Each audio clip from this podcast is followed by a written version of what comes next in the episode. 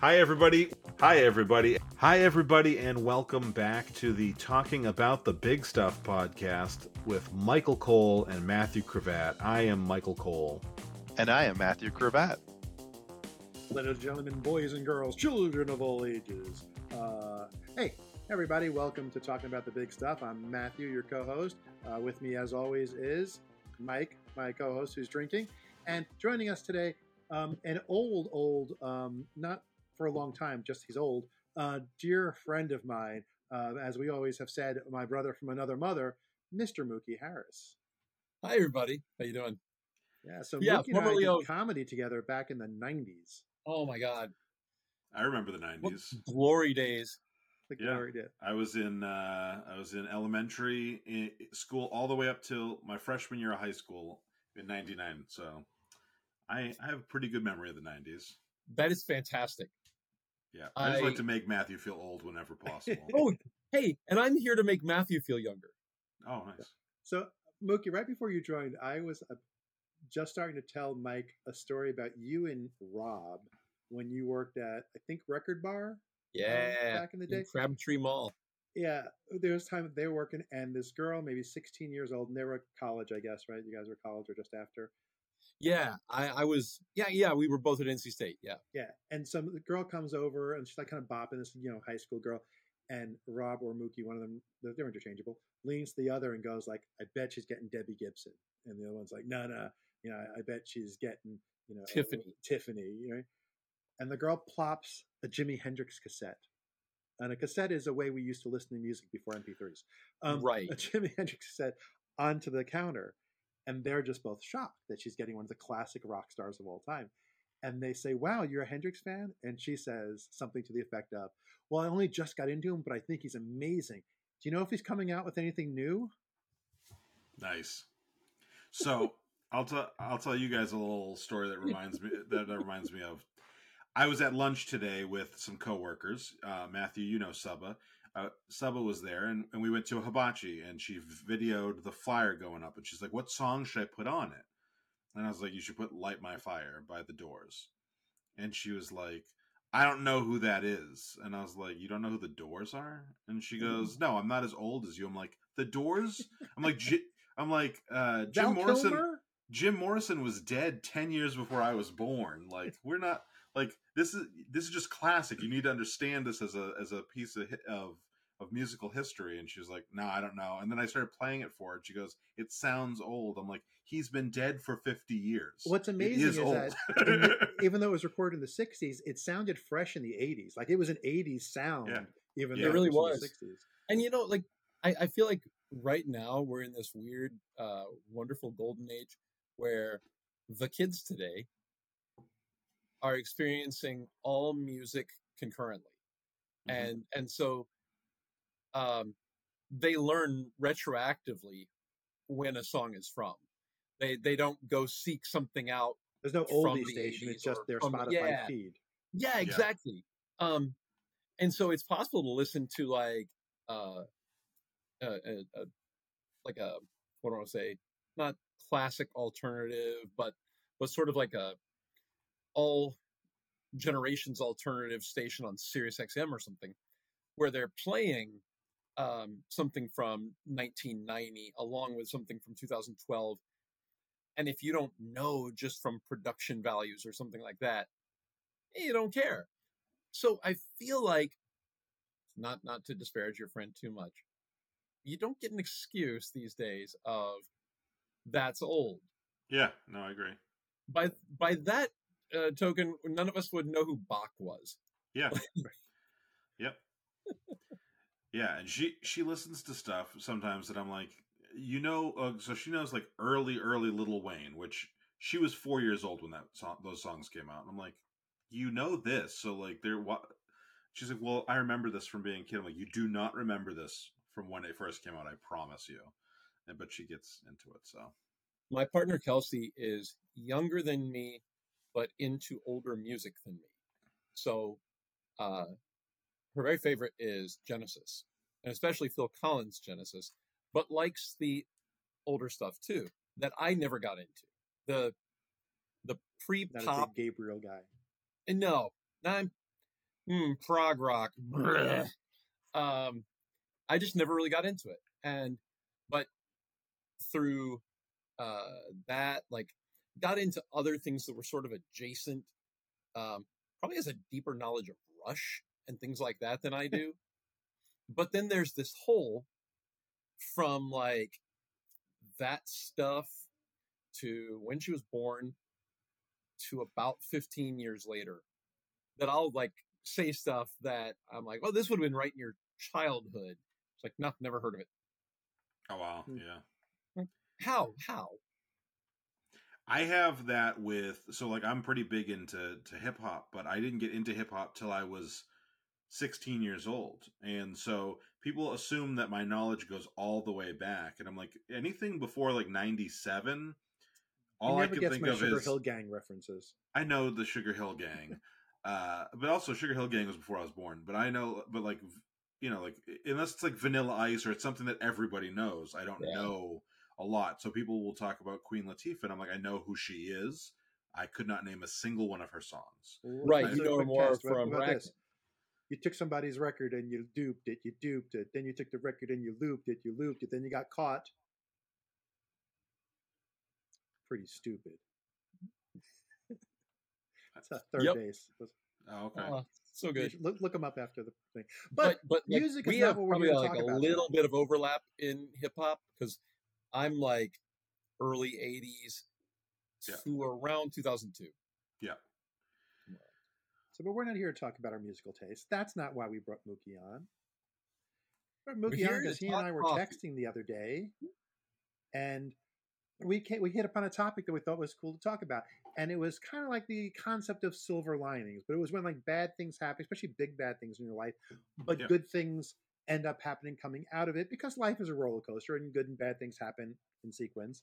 But you know, some things that um, you appreciate that you got to have, even though you don't like what it took to get there. Like, for example, maybe having a horrible marriage, but having a child that you truly, truly love out of that horrible marriage would be an example of that kind of thing. Absolutely. And uh, Or what I having a horrible, horrible child and then getting to keep your spouse that you really love because of the horrible child. Oh, That's what my Logan parents can't, Logan did with can't me. hear you, can he? No, no, not Logan. Me. My parents had one terrible child, and they love each other more because of it. So There you go. That's good. They teamed up against you. Yeah, Matthew mentioned that we did improv together, and um, I, as Matthew does, I, I teach a, an amount of improv as well, and so I'm constantly intaking improv theory and philosophy, but also that's stuck in my brain when I encounter real life problems and things like that too, and so it influences everything. One of the uh, tenets of improv, not rules, but uh, Tools, not rules. thank you, yeah, uh, is the idea of looking at everything as a gift. So if we're doing an improv scene and I expect, uh, you know what? Let me let me give this example. There's a guy I know who uh, plays here, and he's a wonderful guy. But when he first started, um, he he wasn't confident in himself as much as his character work, and so he would like throw everything into that, and and occasionally would like pre-plan a character, and he would be so in his head about that that when it came time for him to enter, he would sometimes come in as something that wasn't appropriate to what was needed for the scene. So you're in the scene and you're like, oh my gosh, I can't wait till mom gets home and sees the amazing work I've done cleaning this place. And it's me, Dracula. That scene did not need Dracula, right. but it's a joy to be in that scene for that mistake because now you get to play with why is Dracula here? Is Dracula my mom? Has Dracula killed my mom? You're not my real dad, Dracula. Right, exactly. Um, and as long as you turn whatever it was into, like you accept the reality of what they have brought to it, uh, it's good. Now, it's not uh, to say that everything should be Pollyanna and no matter what bad things happen, you go, yeah, ignore the bad. I'm sure we can search really hard and find some good in this terrible, terrible, terrible thing. Yeah. Uh, But I yeah, I was Well, gonna say yeah. I think that when you when you come into the the idea of of looking at the silver lining, it's it's something that I think is really good on a personal level after wait, the is it cravat attack? Cravat attack. Yeah. You have the shirt on, so. Um, but it's it's something that's really good to think about personally and afterward, like after you have some space from it. So, like, I kind of hate when people tell you when you're in the middle of shit, everything happens for a reason. But at the same time, then after you've gotten through it, you can say, "Oh, this." I'm, uh, you know, the, I think that what you guys are talking about is the same thing, but it's like, yeah, this didn't happen for a reason, but there was good that came out of it, and that, absolutely. and I think it's it, or there's it good feels, that came afterwards that you could say, Yeah. you know, if you had not moved back to your hometown, that wouldn't have happened the way it did. You would something else Right. good would have happened, but not that. right, Right. right. And I and I think that a lot of people do conflate those two ideas, and I think that I I do not like everything happens for a reason, but I do like Everything happens at- for a reason, but it wasn't the one you're talking about. I mean, it happened because I was a terrible husband. Yeah, I mean, like that was the Yeah. reason. Yeah. Everything happens for a reason, and that reason is cause and effect. yeah, Yeah, yeah. exactly. it's Brownian motion. um, yes. But but yeah, to your point, um taking that step back, taking that breath and grabbing what you can out of a thing. Mhm. Um uh, I think what led into this discussion, Matthew and I were talking about back in uh, the mid 2000s. Uh, I'd been married. We had moved away from Raleigh. Uh, we were living in the DC suburbs, and we split up. And not not not he and I. Him him and someone. correct, else, correct, I understand. Just to be clear. exactly. Um, but uh, uh, my wife at the time and I, we split. She stayed in Maryland, and I had nothing tying me there. We had just moved there a little over a year ago. Um, I had no real uh, deep friendships there. Um, the the job I was working was miserable, uh, so I just moved back home. Uh, I was like, I'll move in with my parents until I figure things out. Uh, and you know, you're looking at six months, and then you go do something else, which is about what happened. Mhm. Uh, I ended up moving back to Indianapolis eventually, but in that little six month window, uh, I found Matthew's newer improv group that had formed in the time that I was gone. They performed two blocks from my parents. Mhm. Um, and Mr. and we had known Mookie's each mom and other and performed. Yes, we had known each other and performed together uh, for years. It was with a much bigger ensemble. This was a smaller group, Yeah, and So Matthew at and I that time, like. Mookie and I were friendly, but we were barely friends. We were just yeah, we didn't live near each other. Like we came yeah. to parties at each other's house, but with twenty other people, not come over for dinner Exactly. tomorrow night.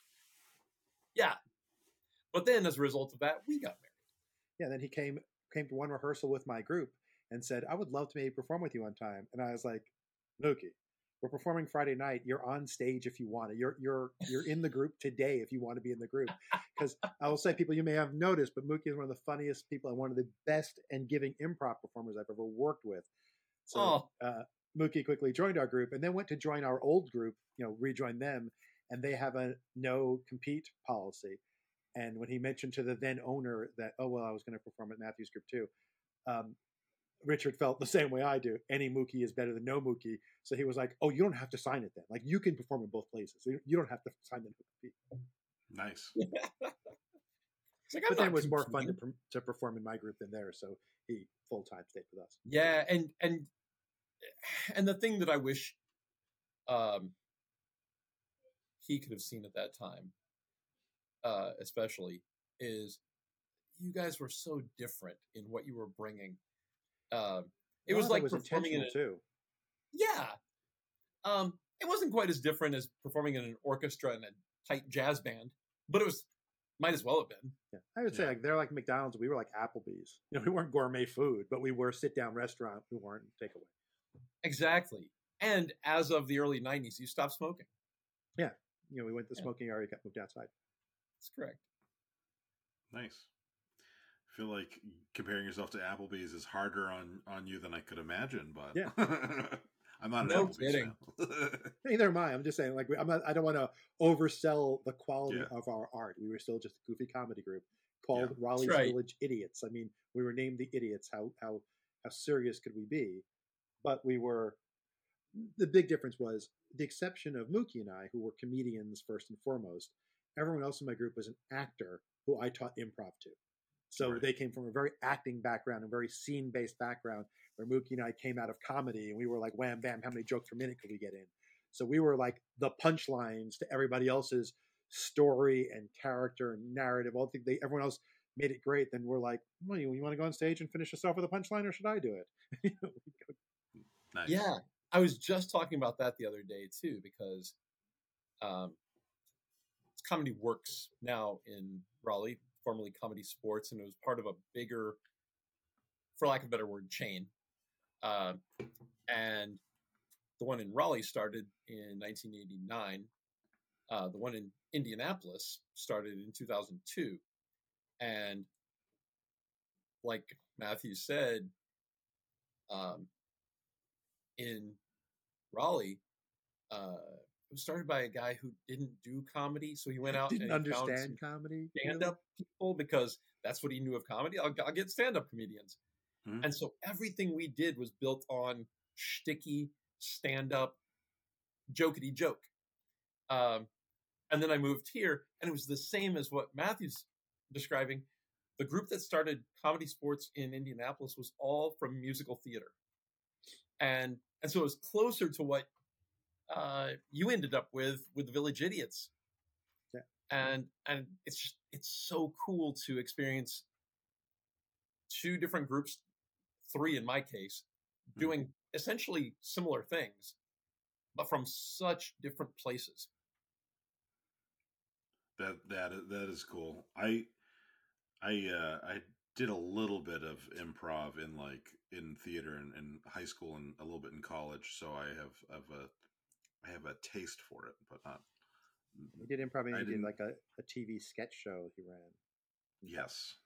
And uh, one of my friends here, who uh, eh, we we've been friends for years and years, uh, she um, was that close to being Molly on Mike and Molly. Oh, nice. Yeah, That's cool. Uh, turns out they went with somebody else. Yeah. Don't know, don't know who that was, but but Yeah. She could yeah, it, it's funny. Like Sean Yeah. There are people we've performed with who well I, here's the story i love telling because i don't even know if you know this matthew um i took film classes at nc state and uh there were a couple of guys i hung out with all the time and then there were a couple other people in the class who uh, i didn't know as well uh, one of them being uh, former nc state basketball star chris corchiani who would just come in when he wanted to and sit over there someplace. I used to hang out um, with with Corch at uh, Clues Coney Island Hot Dogs, and then he eventually bought the pizza place next door after his basketball career. was Are you serious? Yeah, before he went into real estate for a while, he owned the pizza place. Fantastic. Yeah. Yeah, nice guy. He was just never there. He didn't have to be. But um, so we would go over to Bruegger's Bagels across the street fairly regularly. And every now and then there's this other guy who would join us.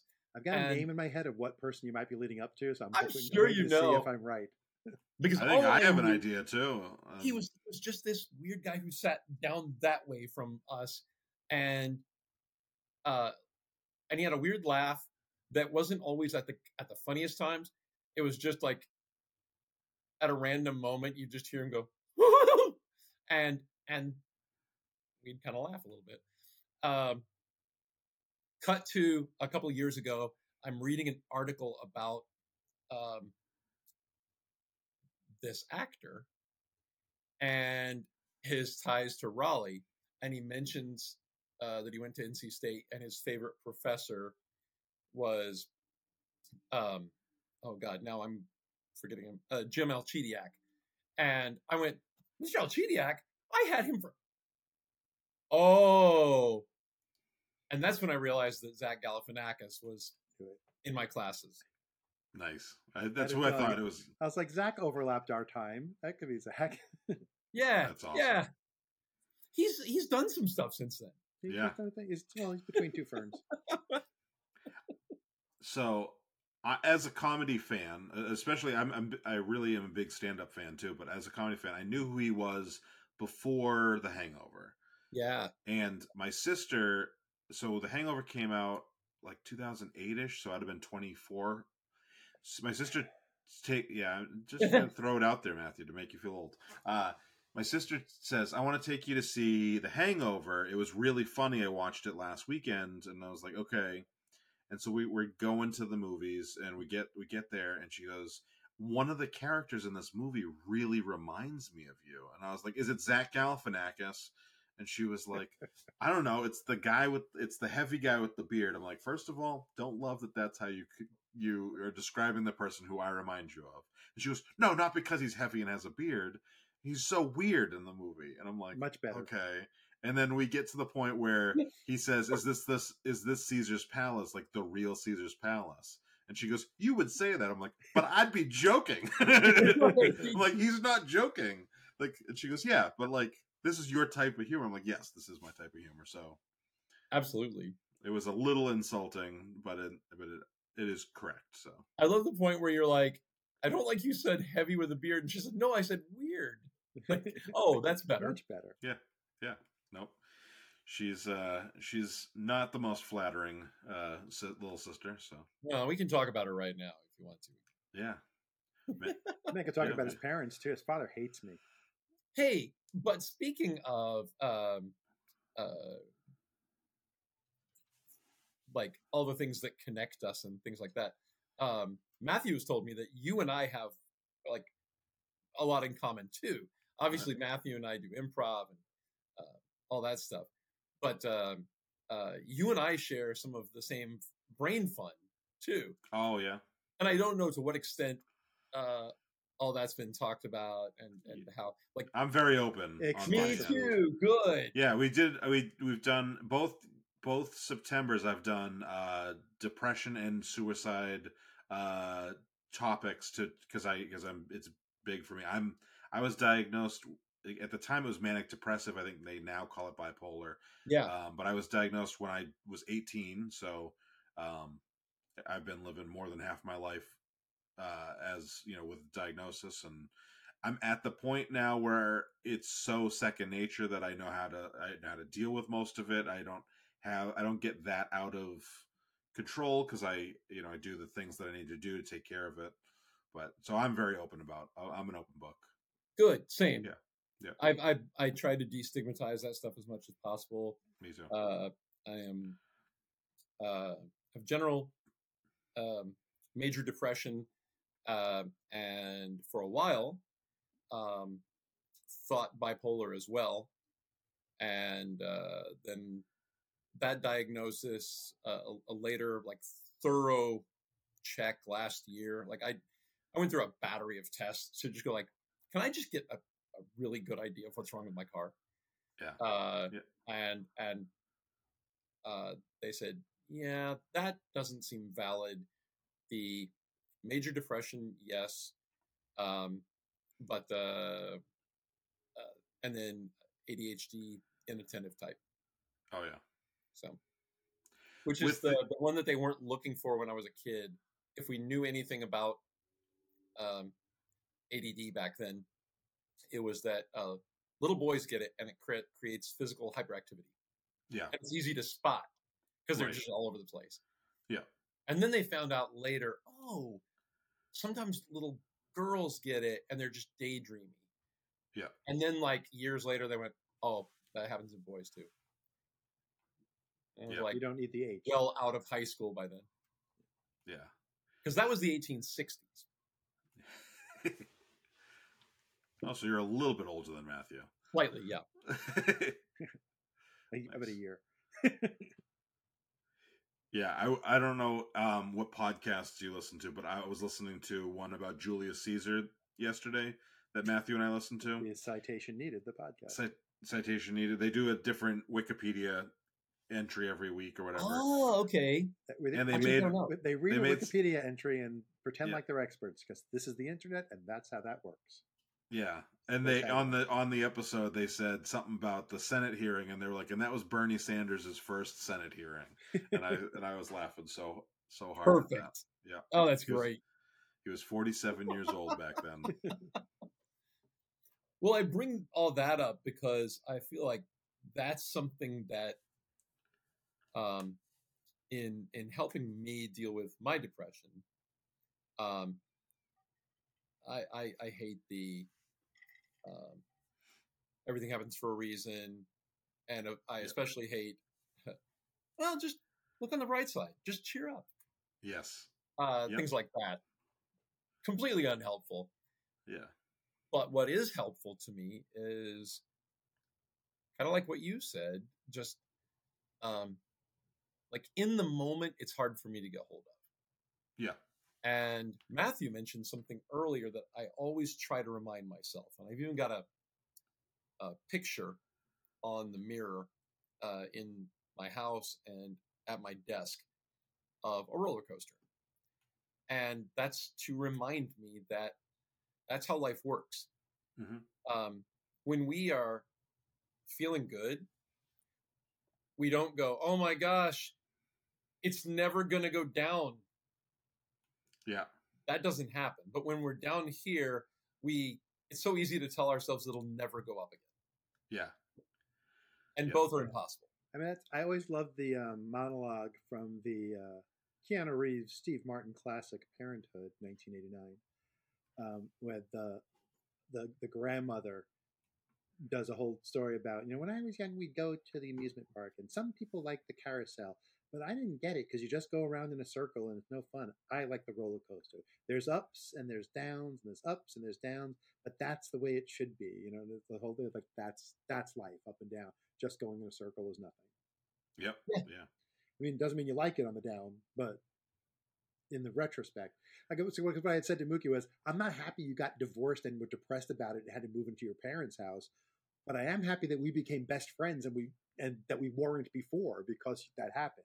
Like my life is more fulfilled because Mookie had marital problems, Right. Exactly. and I And then I appreciate met, for that. Thank you for uh, having that problem. Oh, I would have done it sooner had I known. Yeah. I, when when you Matthew when you told me the the thing that you know started all this concept for the topic, my immediate thought was uh, was um so I went I had a, a girlfriend that I dated for three and a half years. We lived together. I moved to Colorado for for her. You know, major. It was a major piece of my life and a, a major upset. Um, and I thought I was going to marry her. I had the ring on layaway. I had like all these things going on, and then we broke up. And I had she got helped me get this job.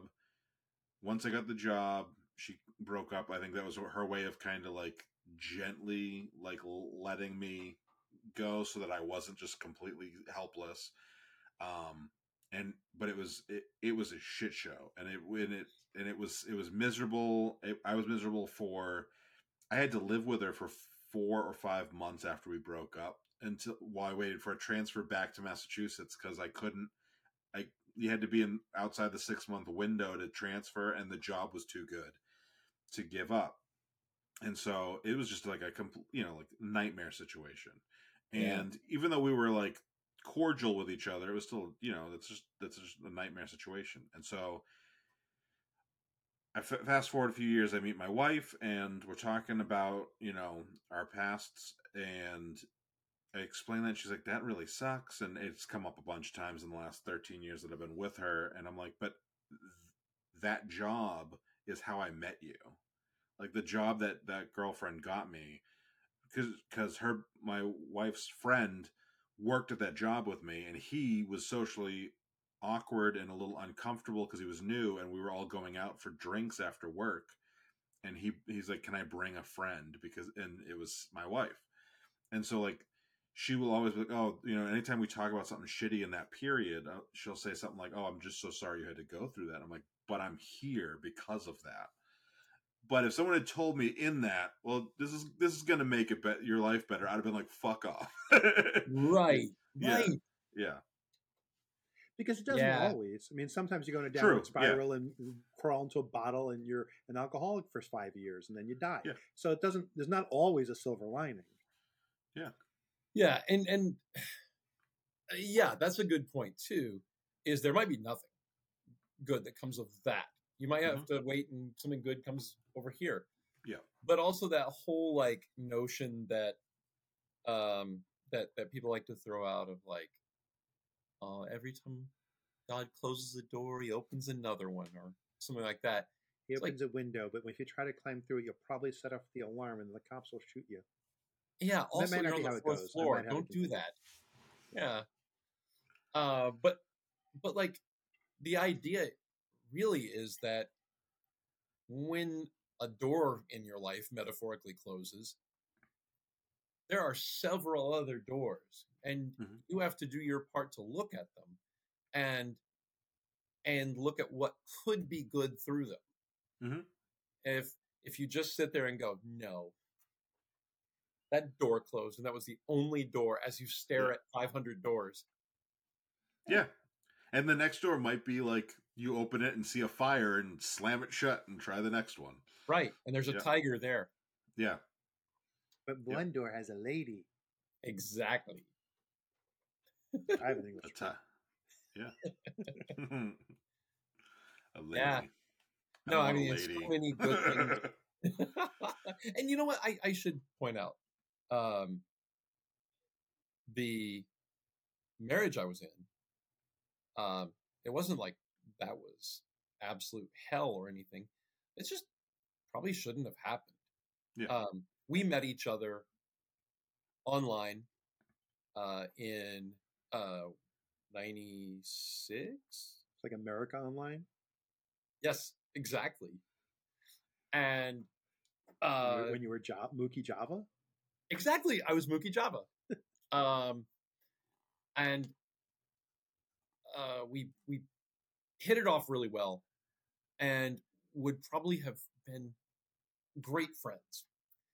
But there was so much about the way we met and all these little coincidences that seemed like something out of You Got Mail or something like that. And we bought into it. We bought Mhm. into that romantic fiction. You're on the wrong Uh, episode. We talked about soulmates a couple of weeks ago, Mhm. Oh yes, I heard. and the, the myth really of good. soulmates. Oh yeah, you did. Yeah, yeah, caught up. uh, I yeah, exactly. I jumped ahead a little too because I was like, I want to, I want to know what these guys are talking about now. Um, but uh, but yeah, like I think we pushed way too much onto something that should have been like you know a good short relationship. Yeah, Um, yeah. but a lot of good came of it. I moved to Chicago. I took improv classes while I was there. Um, I I ended up moving here eventually and, and met a ton of wonderful people and got the best job I've ever had. Um, yeah. And I still get to talk to people like you, Yeah. which is wonderful. I think it's funny is that I think after Mookie moved back to Indianapolis, like he says, we were two blocks away from his parents' house, and his parents had become addicted to our show, and they came to like literally every performance, pretty much of, of Raleigh's Village Idiots when Mookie was there, but continued after he left. So I think eventually, I think his parents have seen me perform more times than they've seen him perform. Nice. That's correct. Yeah. Um, and they, they talk about Matthew a lot more than me, which I don't. Yeah, Craig and I talk about that sometimes. How they talk about me more than you. That's true. Um, my mom especially has this weird thing she does where whoever is not in the room is who she wants to uh, talk about the most. So if Matthew and I are standing in her presence, she wants to talk about my brother to us. And yeah. And One of us If- leaves, and if- it becomes about us. if me and my brother visit, all she wants to do is talk about Matthew. Yeah. Yeah.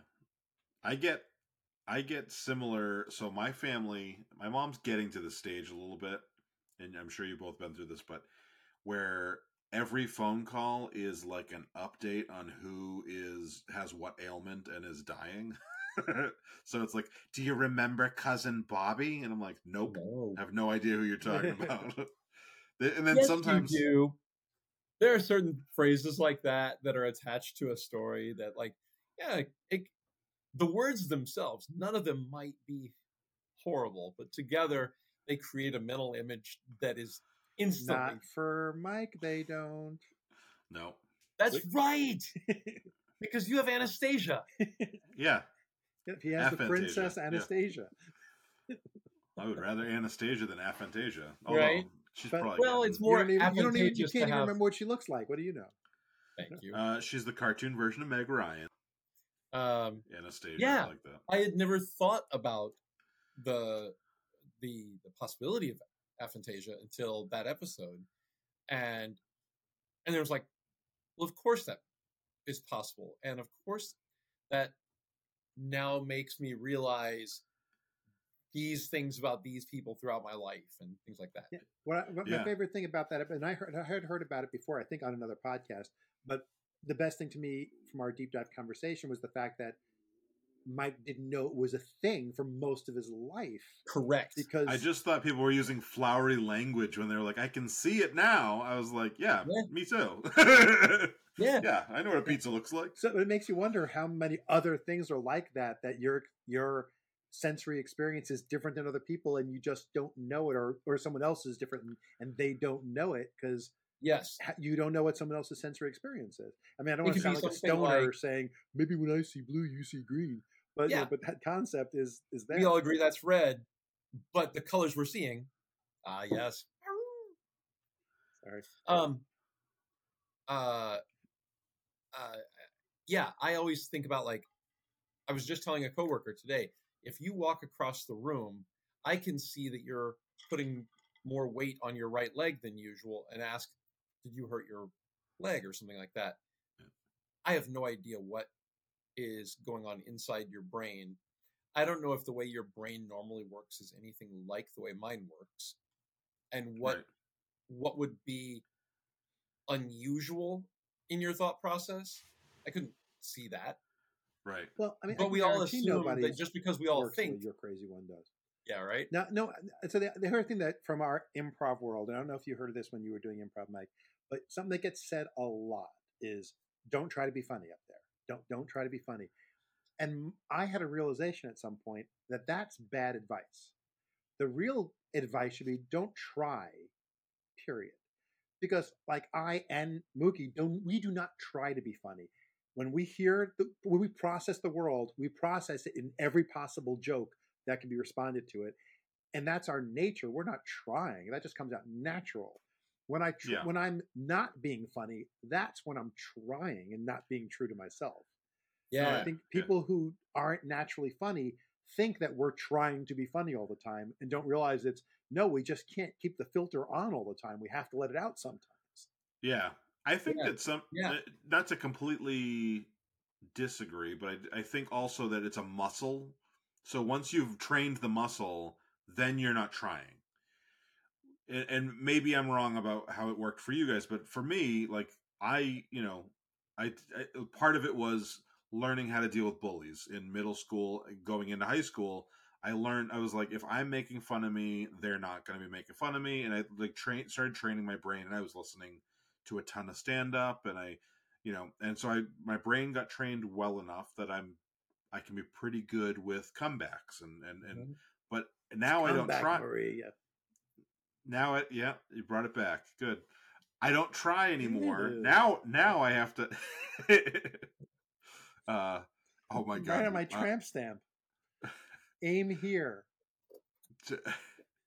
don't uh now i have to try not i have to try to to hold myself back because i've i've trained the muscle so much and i have, especially when you don't know how someone's gonna behave re- react to it but i you know Uh, my favorite, by the way, uh, because I made jokes about these people, I have to balance it out. Um, there was a guy who would call every Sunday afternoon. he had been living with AIDS for some time, and all he wanted was he was desperate for news. He wanted new research, new treatments, things like that. And he would call up, and uh, no matter who he spoke to, he said, uh, "Hi, this is Sam. That's not my real name, uh, and I know you're not allowed to give me your name, so um, I'm going to call you Charlie." And and then he would just pleasantly ask about, you know, is there any news, anything like that, and we'd go through and tell him a, a little bit, and then he wanted to talk for a moment or two. Um, and unfortunately, we would have to rush him off the phone because it was that kind of a thing. It's a hotline. Were- yeah, it's a hotline, exactly. Um, but uh, but I mean, there's another example. Um, you know, that was a a terrible disease, hurting a lot of people. I had a job that was frustrating because uh, I, I wasn't capable of being the uh, android they needed, and and yet I have funny stories from it, Mhm. and also uh, some really warm stories from it. And I really, if if I could change it all again, I wouldn't. I'd still do it. It's well worth it for the experience. Yeah, that's.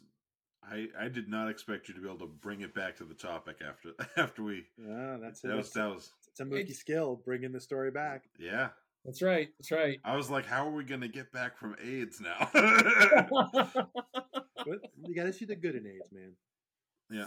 uh, yeah. I mean, like between improv and ADHD, like that's one of the, the the coping mechanisms that's really helped me is, um, just I think there's a part of my brain that's always focused on have I gone too far off track, Yeah, you got to and at peripheral vision re- still see the original narrative and know that you can turn and get back to it. yeah, yeah, exactly. Not too Uh, shabby. I, but so obviously that's about that line's about Harrison Ford. Harrison Ford met Adam Sandler, and the first thing he said to him was, "I'm half," yes, which yes. is awesome. It's amazing that I, that's like one of my favorite s- Hollywood stories. Celebrity is that- stories. Yeah. yeah, Oh yeah, yeah. Harrison Ford is uh, uh uh, just. I I do not want Harrison Ford to die. I also No. don't believe that my words could make that happen if I wanted it to. Yeah. But I want Harrison Ford to check out unblemished. It's like all right. No, I mean like my day to day job. I work for uh, the Children's Museum of Indianapolis. Is this weird anomaly? Um, it started in 1925 in a little carriage house, and then over the years grew and grew, and it's more like a standard um, museum for adults. It just happens to be aimed at kids. So instead of being like a play place kind of children's museum, it's a museum with actual dinosaur fossils and uh, historical artifacts and things like that. Just all the signs are written for six years old and up, um, and which is kind of nice because um, you guys get it. Indiana and North Carolina are not that different in a lot of ways. Um, basketball is not the only one. And there's a reason we're called the Heartland, not the Smartland. Uh, How many people do you get challenging you saying that th- these dinosaur bones aren't real? And more than you'd cast, so they're expect. not, but you know. Yeah, right. More than you'd expect, but not for the reason you'd expect. Oh, good. There's a ton of people out there who don't believe or can't believe that dinosaurs were real things that actually existed, and it has nothing to do with faith. They just are like, come on, no Really? way. And a lot of it is because people don't understand like uh, how we know what we know about them. They don't understand that like bones are bones. So if you look at a femur of a triceratops, it looks like a femur from your cat or you. Yeah.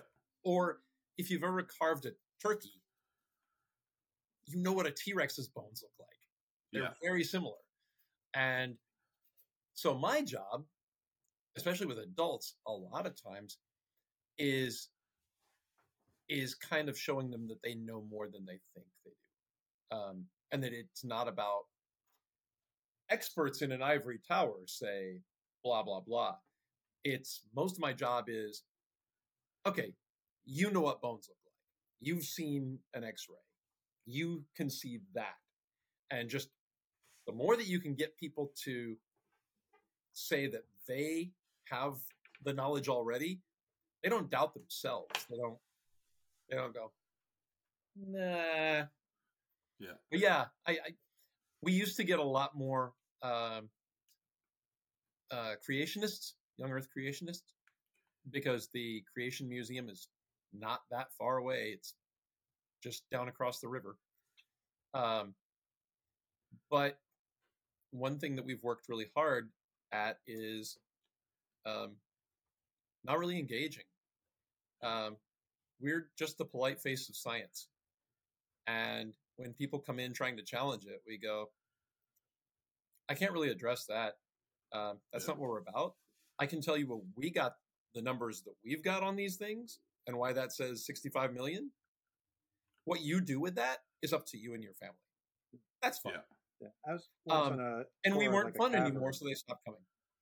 I was in a tour of a cavern once, and the guy was saying, you know, this stalagmite took, you know, 65 million years. This stalactite took 20, you know, whatever. And so I asked the same question. I said, well, you know, what about people who think they're 6,000 6,000 years old? And he got quiet for a second, like sizing me up, like, oh my God, am I that person? And this is my approach to challenging him. And Ah. my wife cut in with, no, we don't think that. We're just curious if people say it. He goes, okay, good. He goes, I, I'm not here to fight. And he's a young kid, you know, he's like maybe a high school or college student just doing tours, you know. And he goes, I just switched my language to the geologists say it took this much time. I just add that prefix. So I'm not telling you what to believe. I'm just telling you what the geologists say.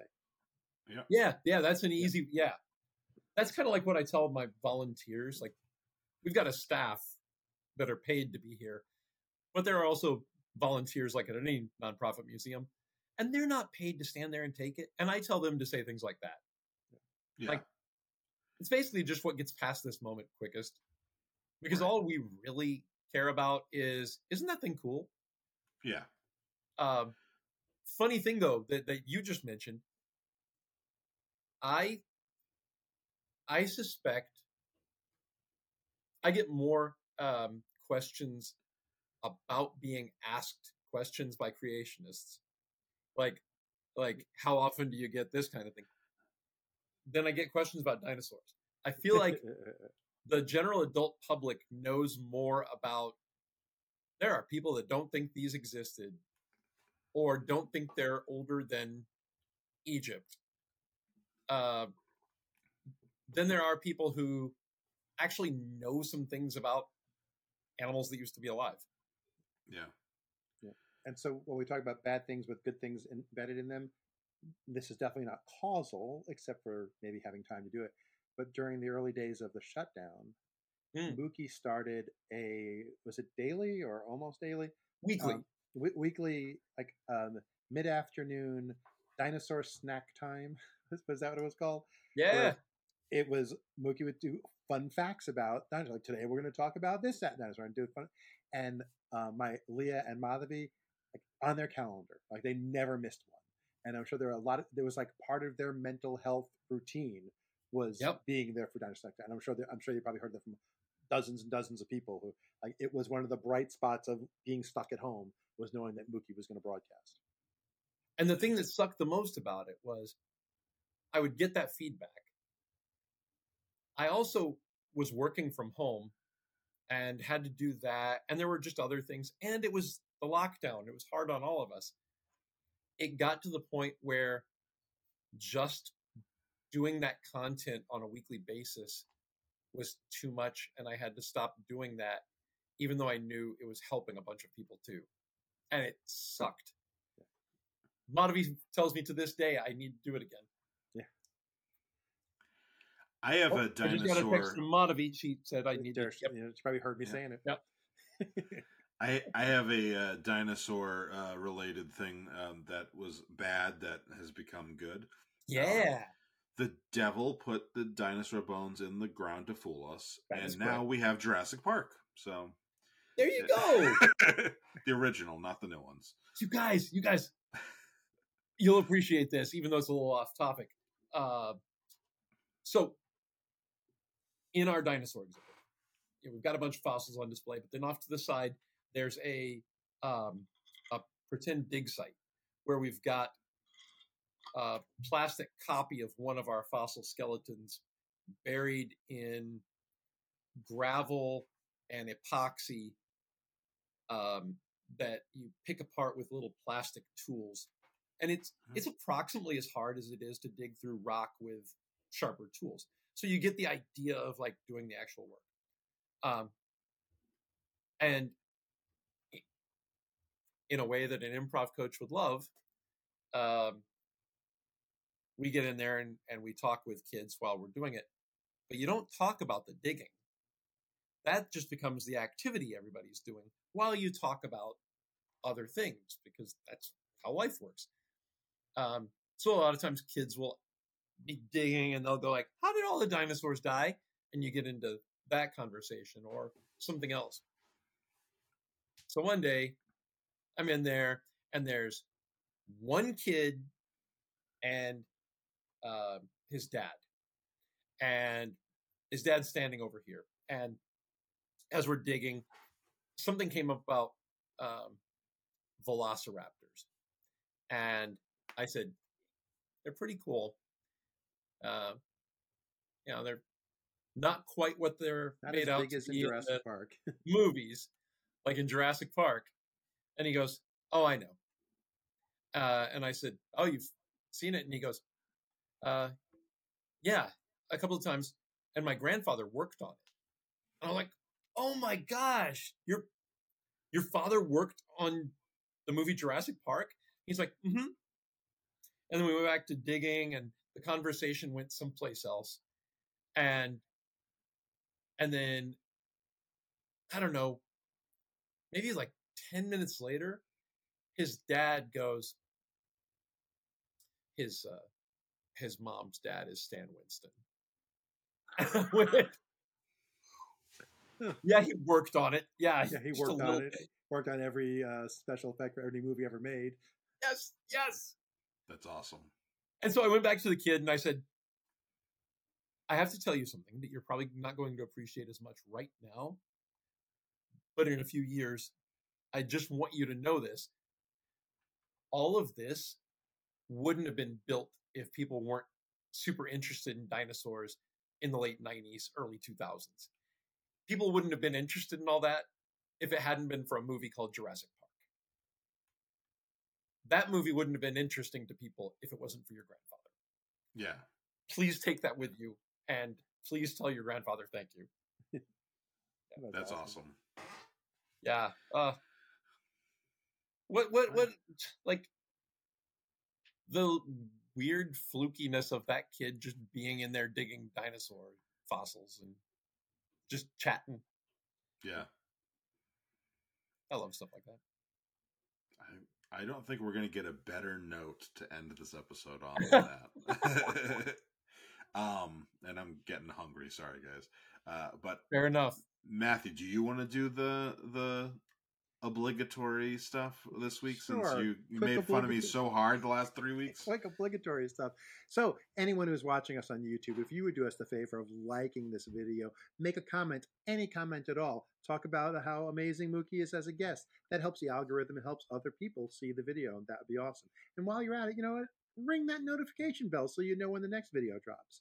Now, if you're listening to the audio, um, hey, where are you listening to it? Is it somewhere where you can rate us, like iTunes? Go ahead and rate us and leave us a review. That would be awesome. If you want to hear more of the content, some of the stories that we took out so that our coworkers and family members won't hear it, you can get those if you go onto Patreon. And just for $3 a month, you get much longer versions of these podcasts with all those stories. Or on Apple, you can do what's called subscribing for that same $3 a month and get that extended version. And tell you a little secret if you go to patreon.com backslash talking about the big stuff, you can $10 a month subscribe I mean, you'll, you'll be the only one who does it, but you can $10 a month subscribe and you'll get some podcasts with super filthy stories that we don't even want to hear each other say. Yeah. So please join us in any of those places. And I want to thank you, Mookie, for coming here today to talk about the big stuff like your dinosaurs. Yes. Oh. Thank you. Thank you for coming on the show. Thank you guys so much for being here. Ab- But, absolute uh, pleasure. The preceding podcast has been a Chocolate Diamond Media LLC production. Copyright 2023, all rights reserved.